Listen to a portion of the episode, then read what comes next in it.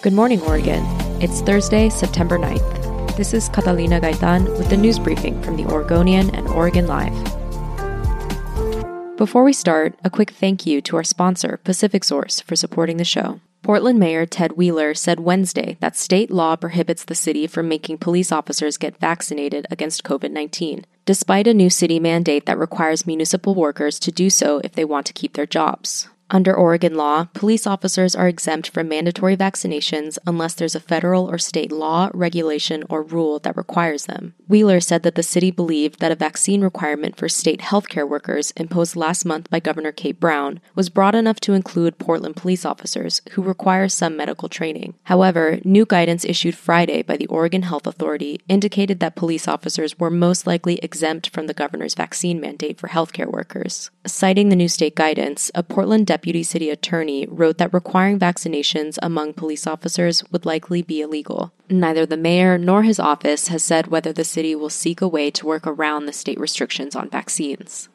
The Adrian School District will pay a former superintendent who was fired after enforcing the state's mask mandate more than one hundred thousand dollars as part of a settlement he signed when he was terminated last week. The agreement represents ten months remaining on Kevin Purnell's contract, which was set to end next June. In the deal, Purnell agreed not to sue the district. The Adrian School Board convened in a special meeting August thirtieth and voted to fire Purnell, providing no explanation for their surprise decision. But critics and supporters of Purnell's stance on mask mandates, specifically to enforce them, made it clear that it was a pivotal issue in his fissure with the board. Though coronavirus cases have been surging in Malheur County, opposition to wearing masks remains fierce. Purnell was also among those not in favor of mask mandates, but was described as a rule follower who would enforce them anyway in Adrian schools.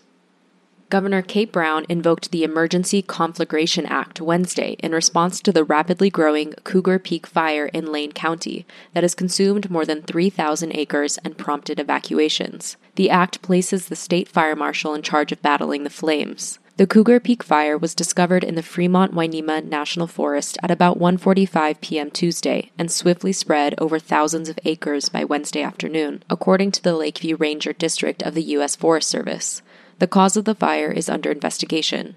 A red flag warning was in the area from two to seven p.m. Wednesday, and fire danger remains extreme in Lake and Klamath counties.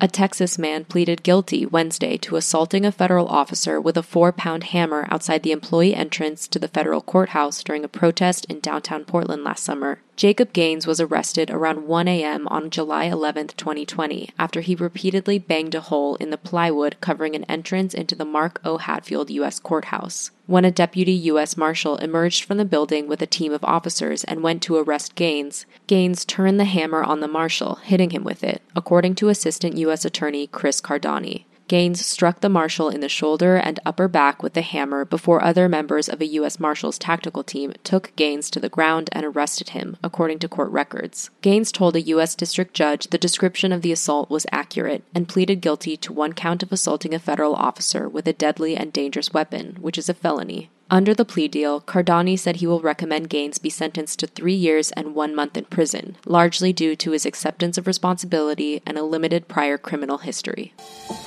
Thanks for listening. You can support our local journalism by subscribing to Oregon Live. Go to oregon live dot com slash pod support.